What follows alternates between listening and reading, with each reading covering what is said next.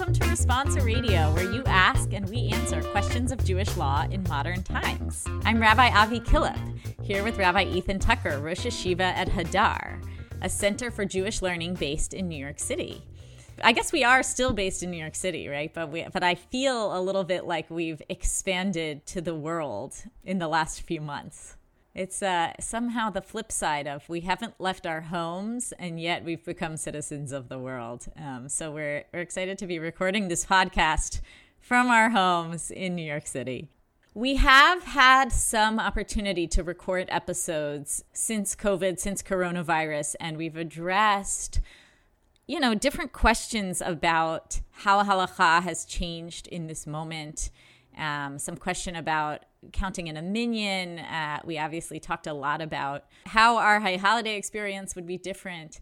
And, you know, I, I still feel and would be curious to hear your thoughts on, on sort of the broad question of how much do we change halacha for a moment when we don't know how long the moment will last?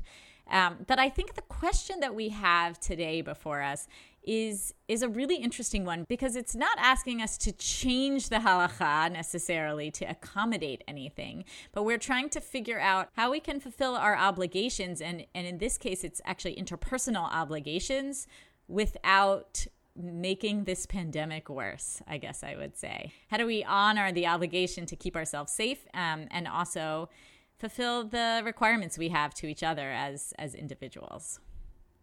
Okay, here's the question. And I think that um, this question could probably apply to many of our listeners, if not, sadly, all of our listeners over the course of the last few months. In the past six months, I have been invited to several Zoom funerals and Zoom Shivas.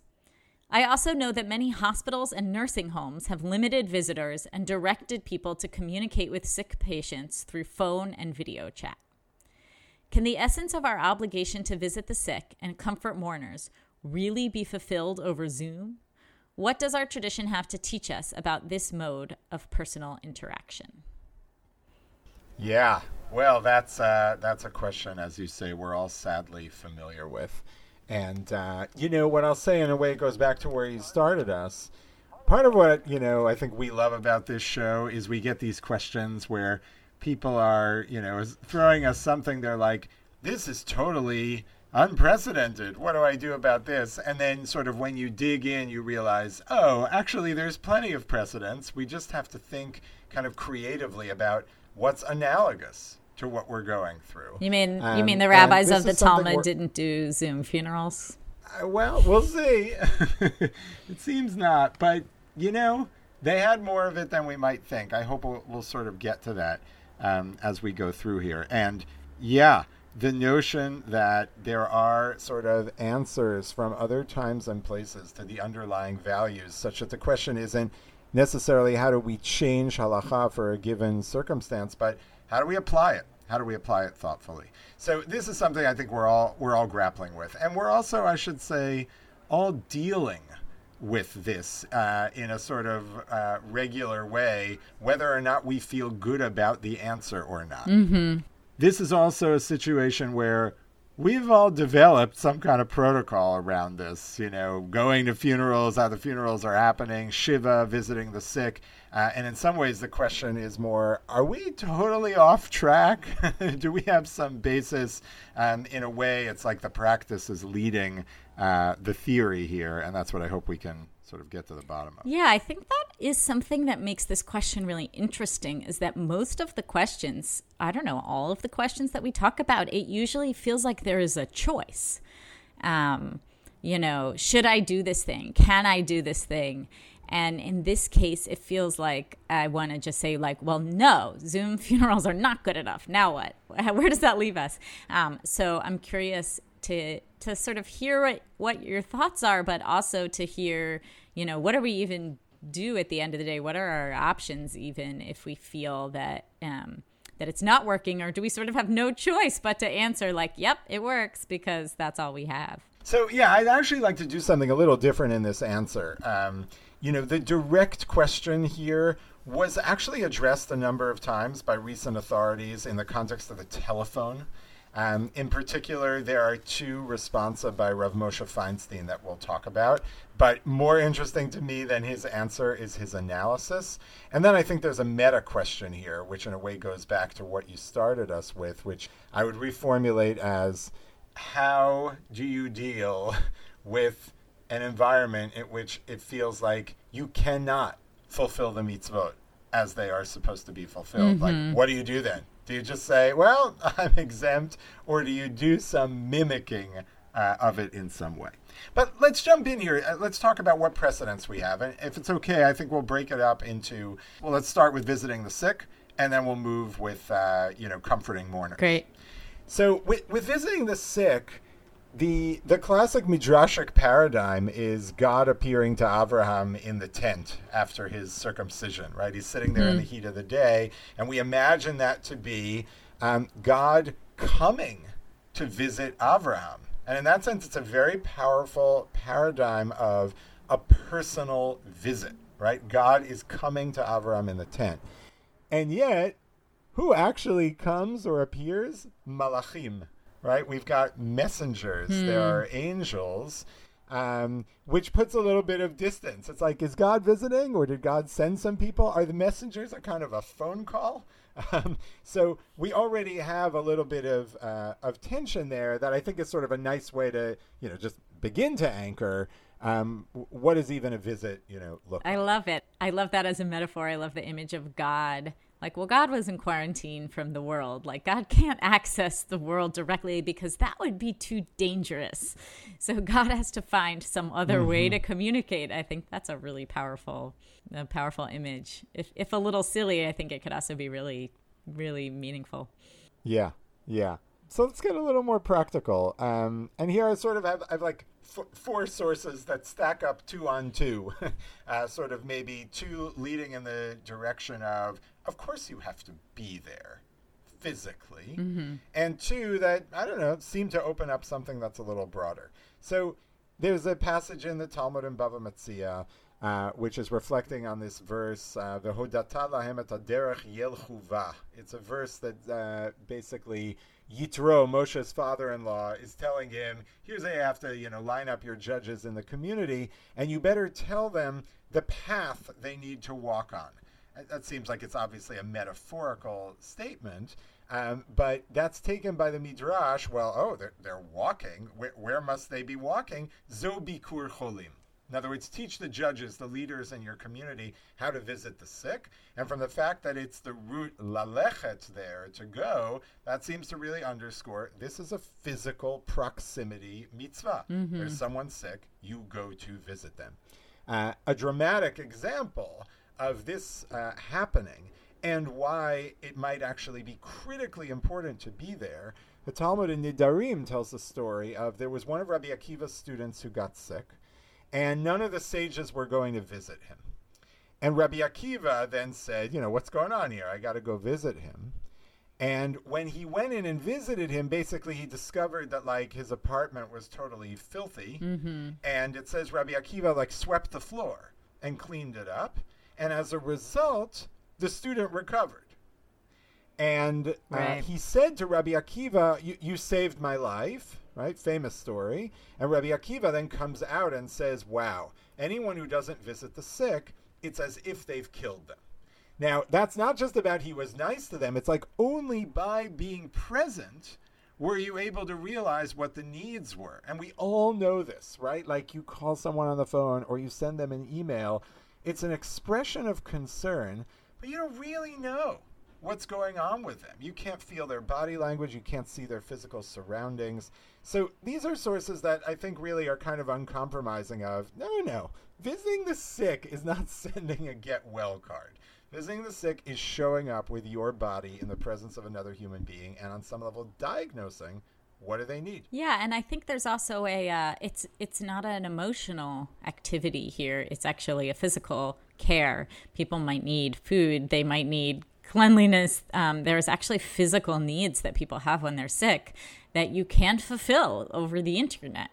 Right. Exactly right. So those are going to be the sources that i think will will make us perhaps rightly feel pretty lousy about visiting the sick you know over yeah. i'm curious um, it seems to me like the reason why we're visiting people through Zoom right now is because we don't want to get sick.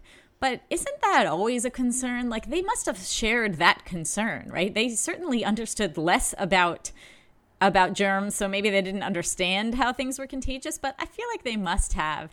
Um, and and I've never actually heard, you know, I've never read a text that said the judges should go visit the sick except if they're really important people because then they should really be sheltered from germs like that's that's never been a part of our texts in our history uh, it's a perfect segue to i don't i'm not sure we'll get you know what you'd love to see in terms of an epidemiological parallel to how we think mm-hmm. about it mm-hmm. today but the notion the notion that not all in-person visiting of the sick is good is present there and here let's go to two other two other sources. So also in Nedarim, Nedarim is full of uh, material about visiting the sick. So a lot of the stuff is clustered there. Uh, you have um, a statement in the name of Rabbi Eliezer, who says the following.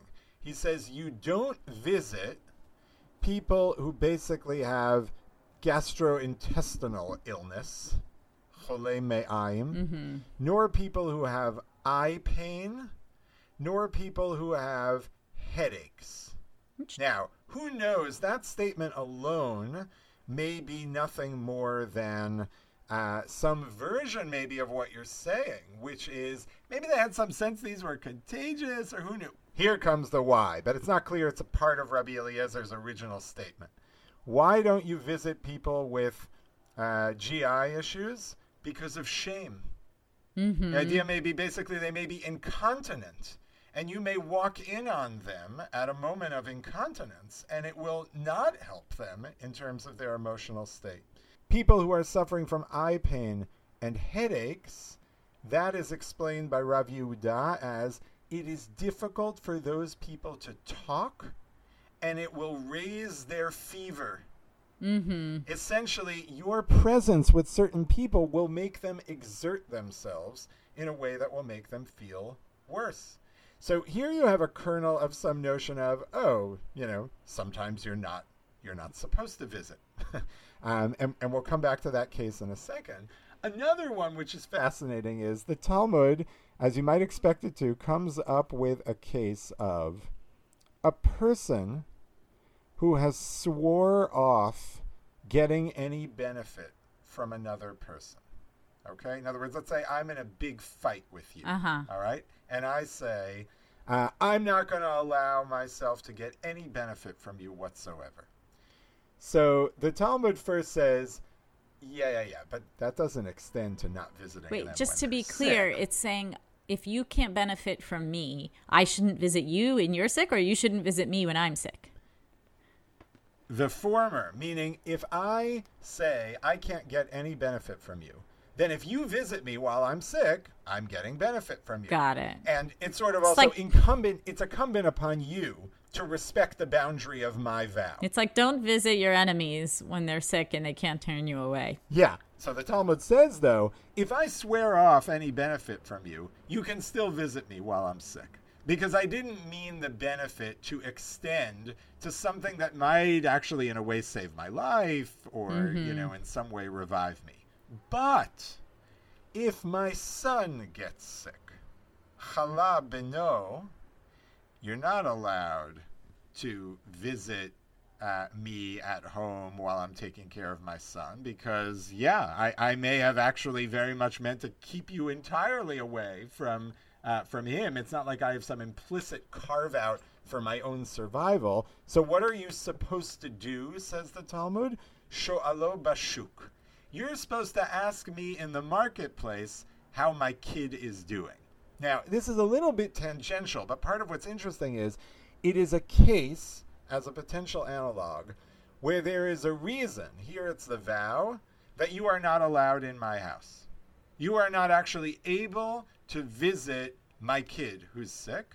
And yet the Talmud says, hey, you should ask about the kid outside of the house. They imagine that not to violate the ban on benefit in the same way.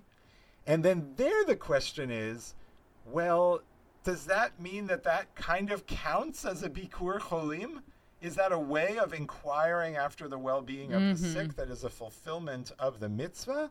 Or no, that's just some other nicety, uh, but that, you know, is not really actually the full mitzvah? That's going to be one of the yeah. questions that Rav Moshe Feinstein will take. There's up. a lot there, um, and this is this is probably quite obviously not the purpose of that text. But one of the things I take away from that actually is that visiting the sick. The first text you brought really made clear it's about the sick person, um, and this one shows that visiting the sick is of tremendous benefit to the family members of the person who is sick um, which I think is something we really experience as true.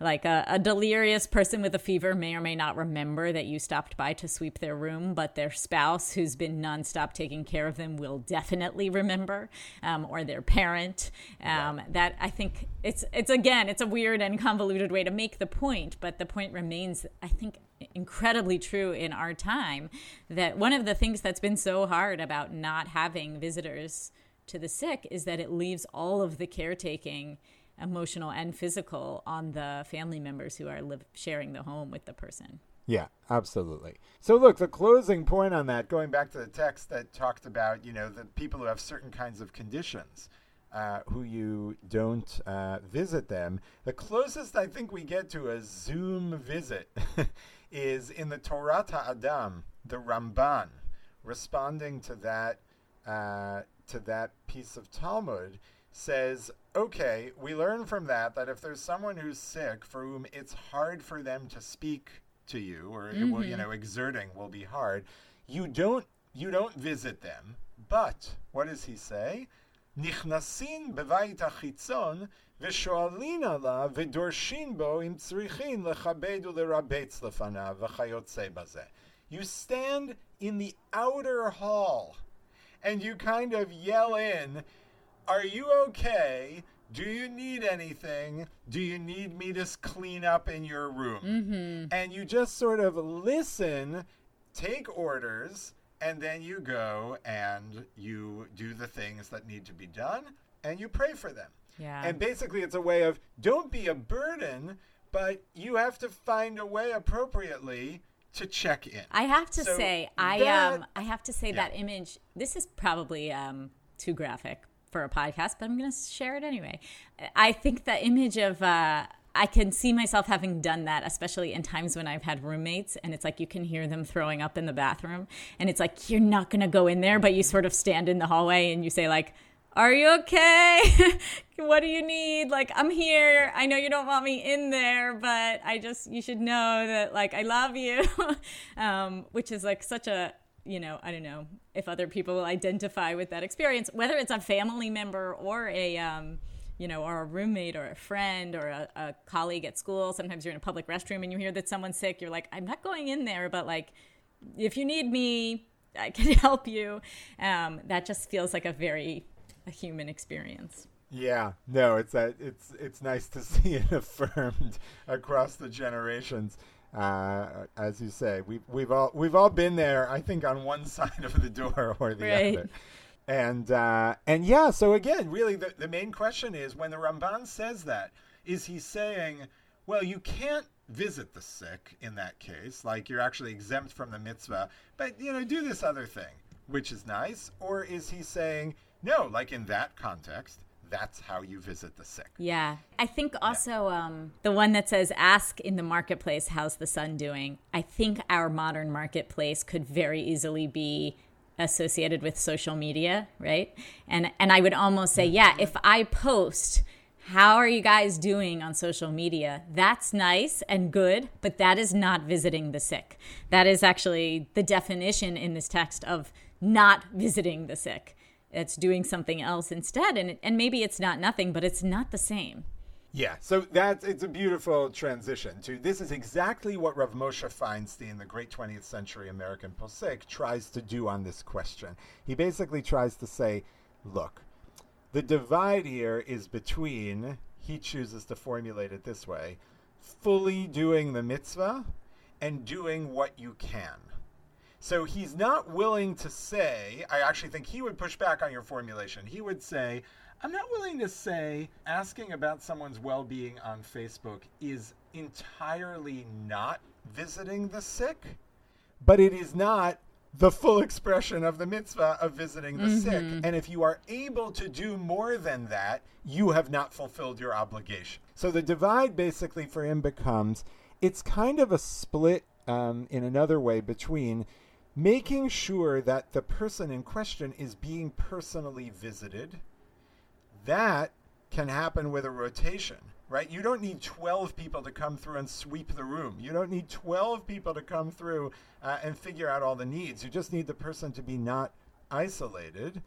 And you need to make sure that the person is being prayed for. There's concern, and that can actually happen almost anywhere, even though ideally it happens in person. But of course, the act of calling someone up on the phone and checking in on how they're doing is, of course, going to raise their spirits. That's, of course, going to be better.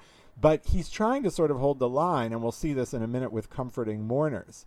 Um, how do we encourage people to do everything that they can do?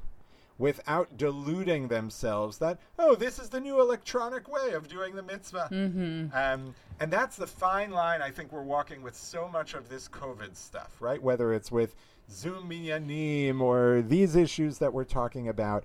You know you don't want to cut people off entirely but you don't want people to sort of forget and completely reprogram themselves for the virtual uh, above the personal. Yeah, you know what I'll say? I sort of started this podcast by joking, hey, we're in New York, but we're everywhere now because space doesn't matter. I think this text is telling me exactly the opposite, actually, which is when it comes to what are my obligations like what's my chiyuv what's my obligation to others that i have a different obligation the way you put it was if i can show up in person I have a different level of mm-hmm. obligation for Bikur Cholim to the people who live in my apartment building and in Riverdale and in New York than I do to friends that I have who are in Israel who have COVID who are struggling. Um, and I can I can ask about their welfare but I can't fundamentally show up for them right now in a way that if the person in the apartment next to mine is sick I should be showing up in a very different way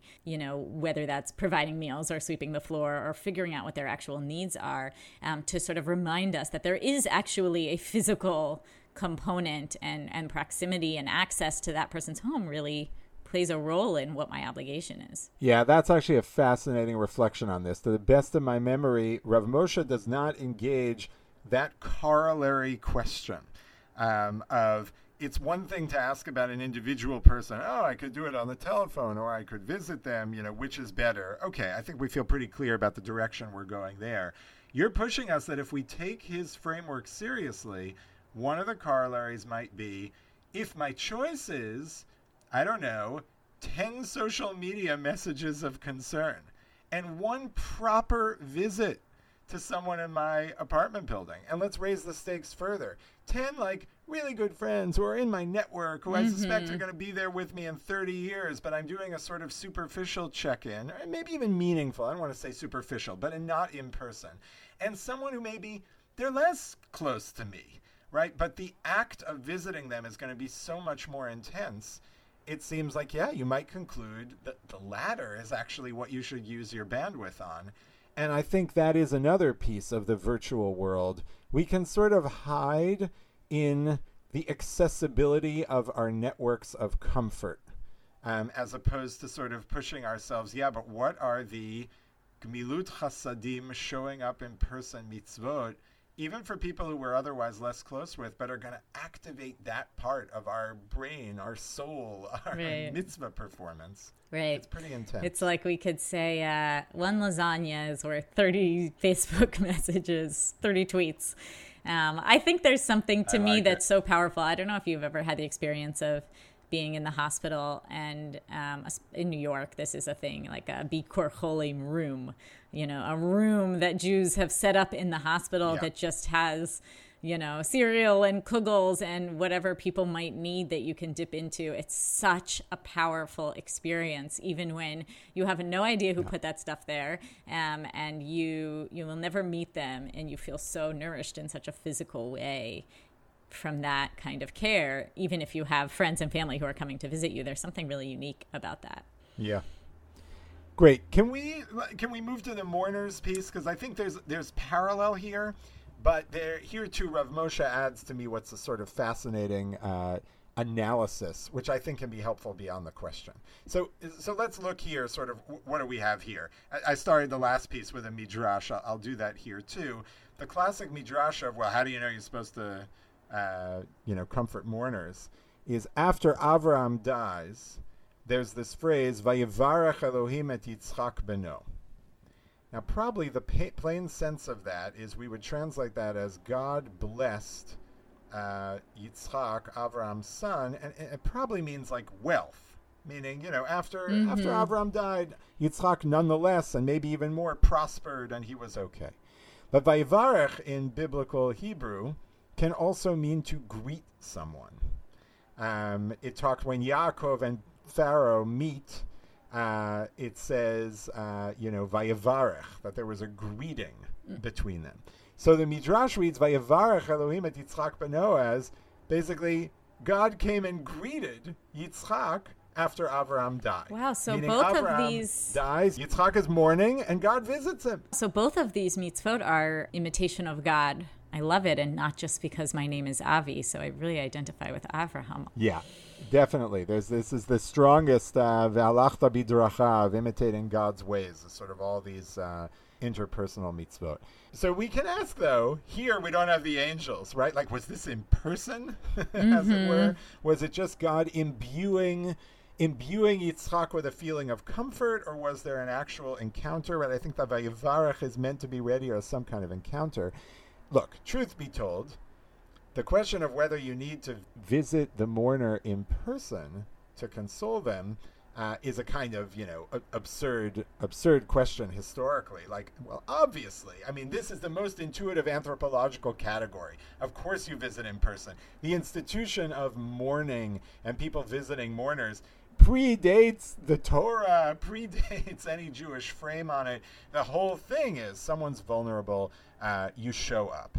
Uh, so really, the question is not, you know, oh, is there an equivalent of doing it over the phone? But what do we do when that's impossible? Mm-hmm. All right. I think and I just want to pause for precedent. a second to, um, I guess, to mourn the that fact.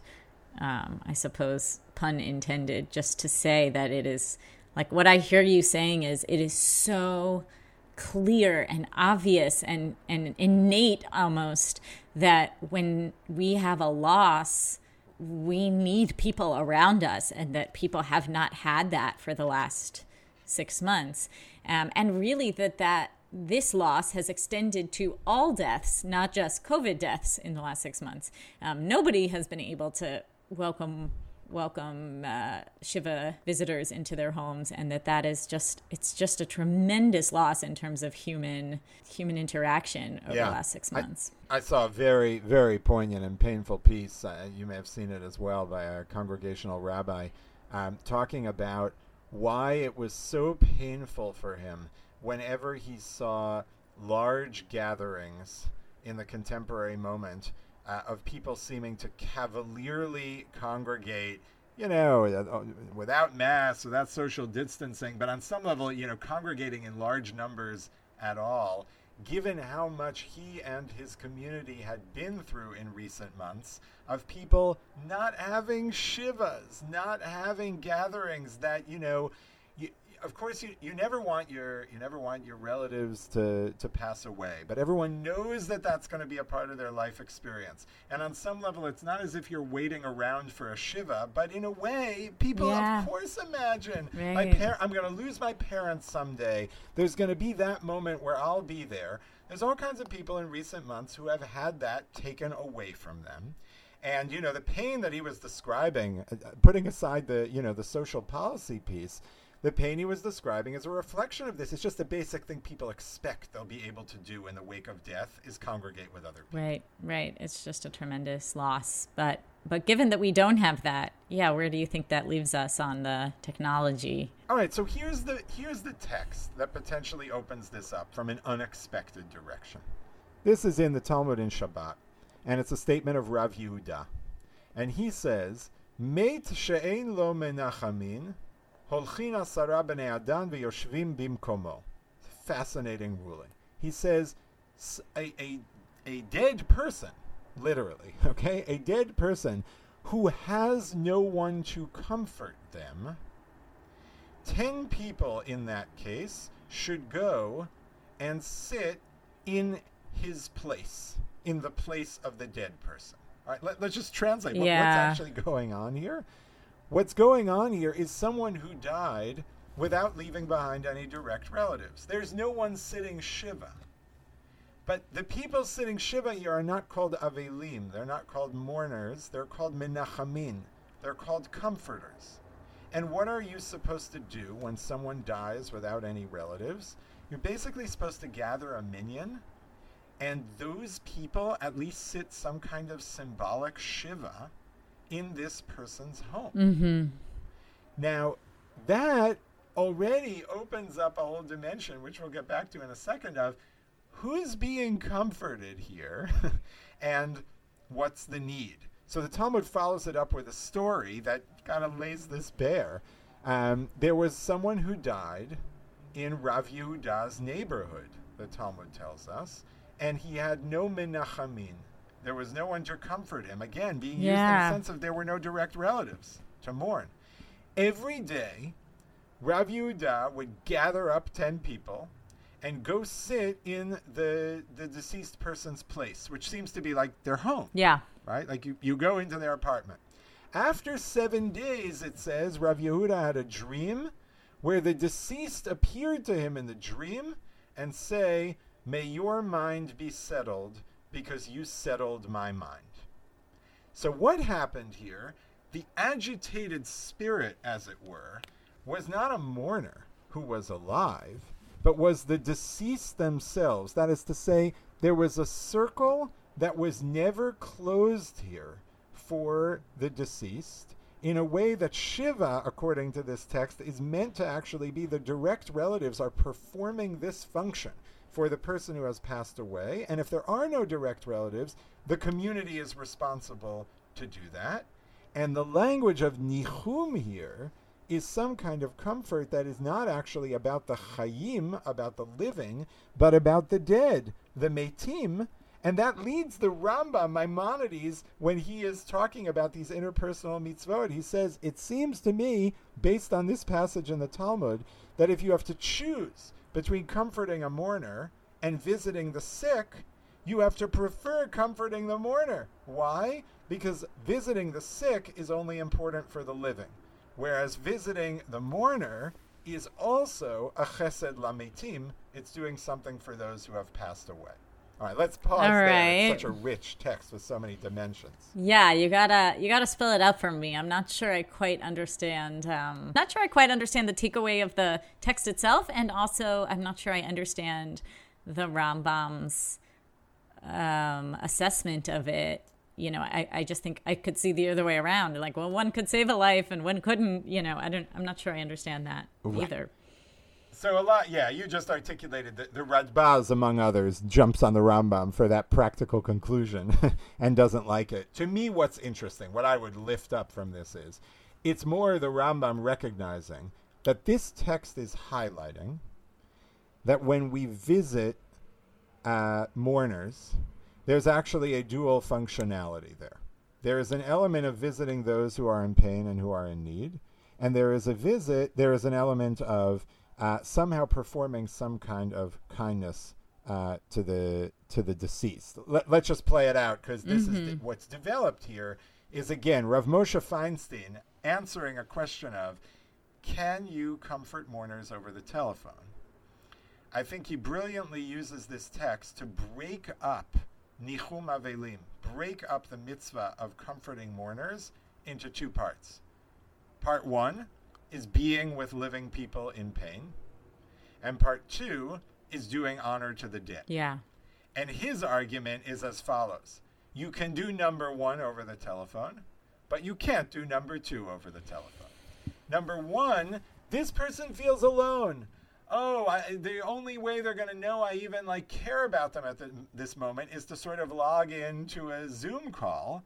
And Rav Moshe is affirming that that really does do that work. In many ways, right? The Shiva phone calls, and to me, it's actually been mm-hmm. very striking, having been a part of a few Zoom Shivas and knowing the Shivas where I would not have been able to make it at all, and ones even where I would have been able to be on the phone, but they can see my face. Right. And it makes a huge difference, right?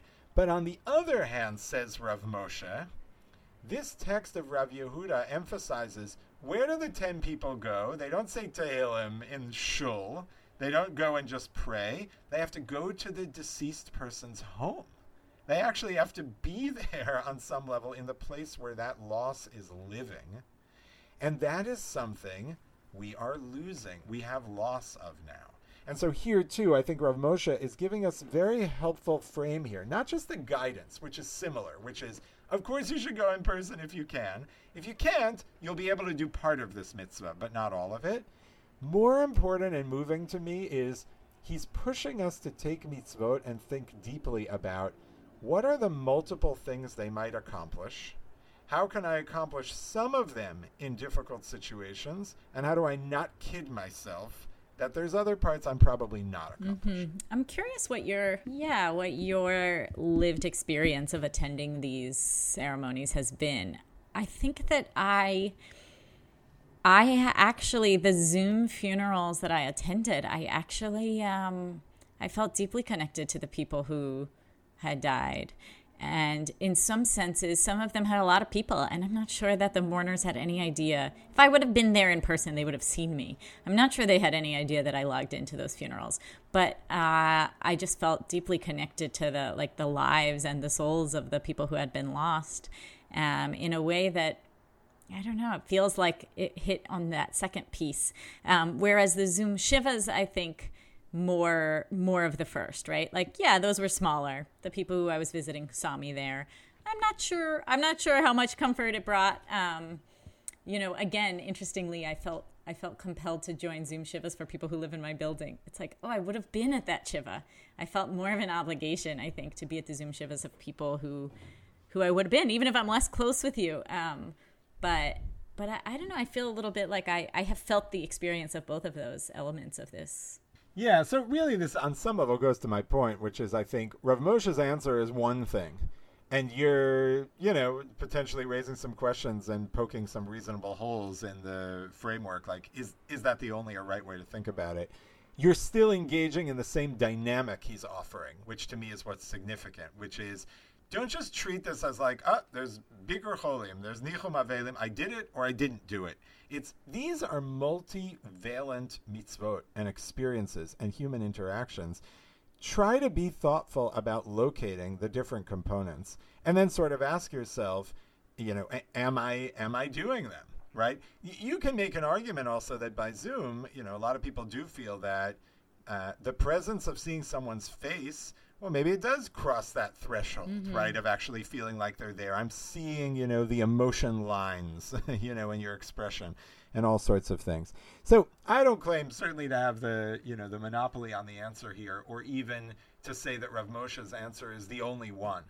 But he's doing something, to my mind, very healthy for the Zoom era, uh, the COVID era, which is to try to get us away from a binary answer of, I fulfilled the obligation, I didn't fulfill the obligation. I'm exempt, I'm obligated, as opposed to, well, sometimes it'll break down that way.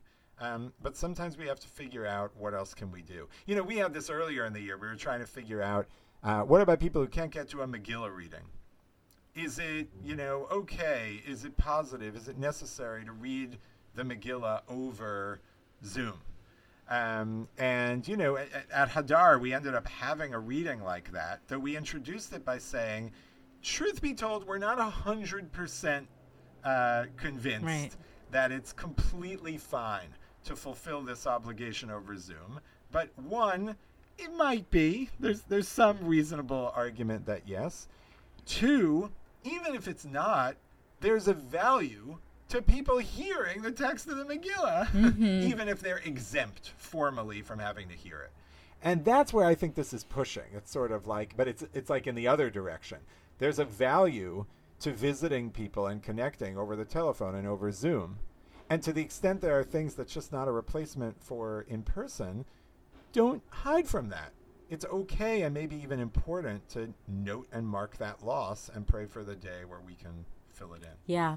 Another element here that I think is so relevant now in a way that I n- never would have expected or, or, certainly hoped. I think there's a whole genre of halachic question, which is which mitzvah is more important, mitzvah A or mitzvah B? Um, and in general, I kind of always interacted with those as, I guess, thought experiments and not thought experiments that I found particularly moving, like okay, who cares? Mm-hmm.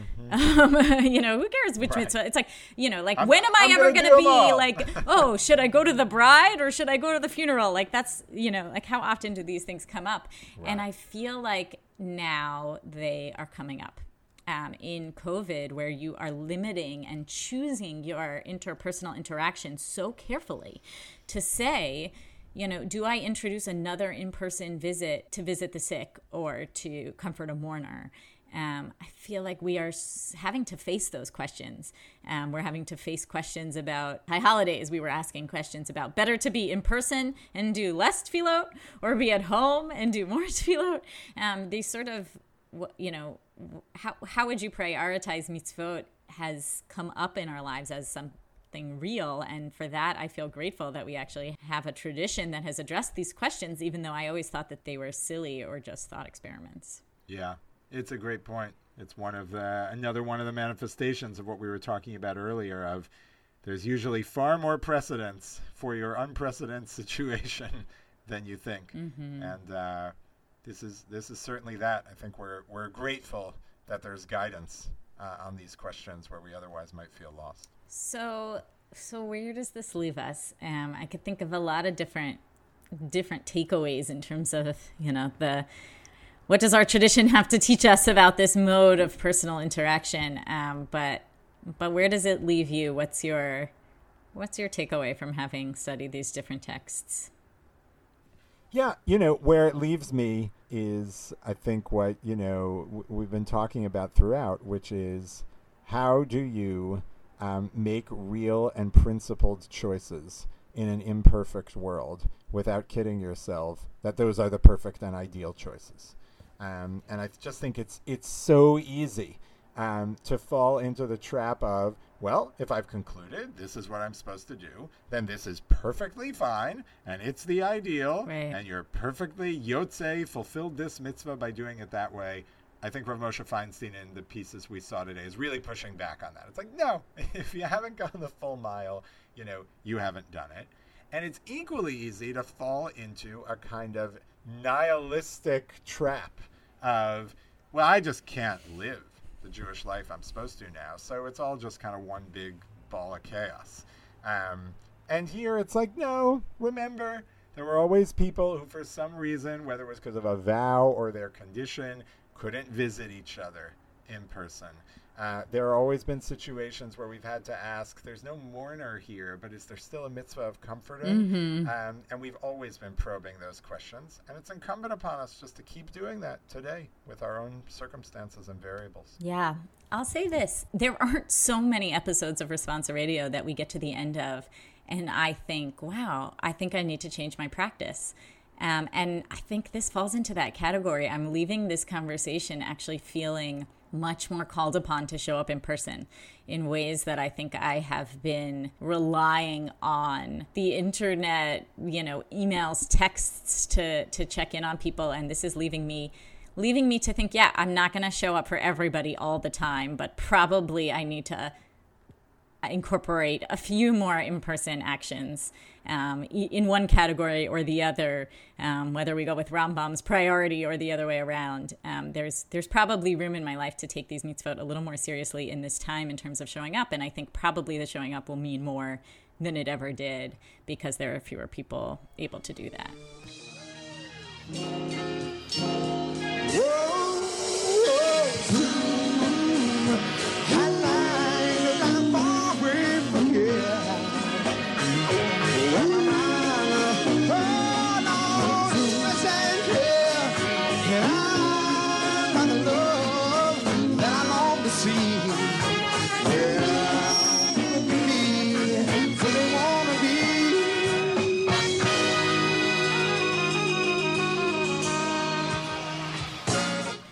Responsa Radio is a project of the Hadar Institute and Jewish Public Media.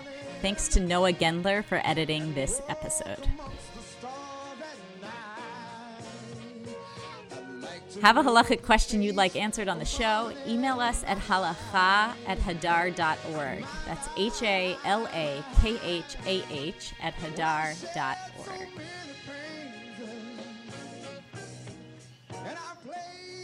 Would you like to sponsor an episode of Responsa Radio? You can email responsaradio at hadar.org.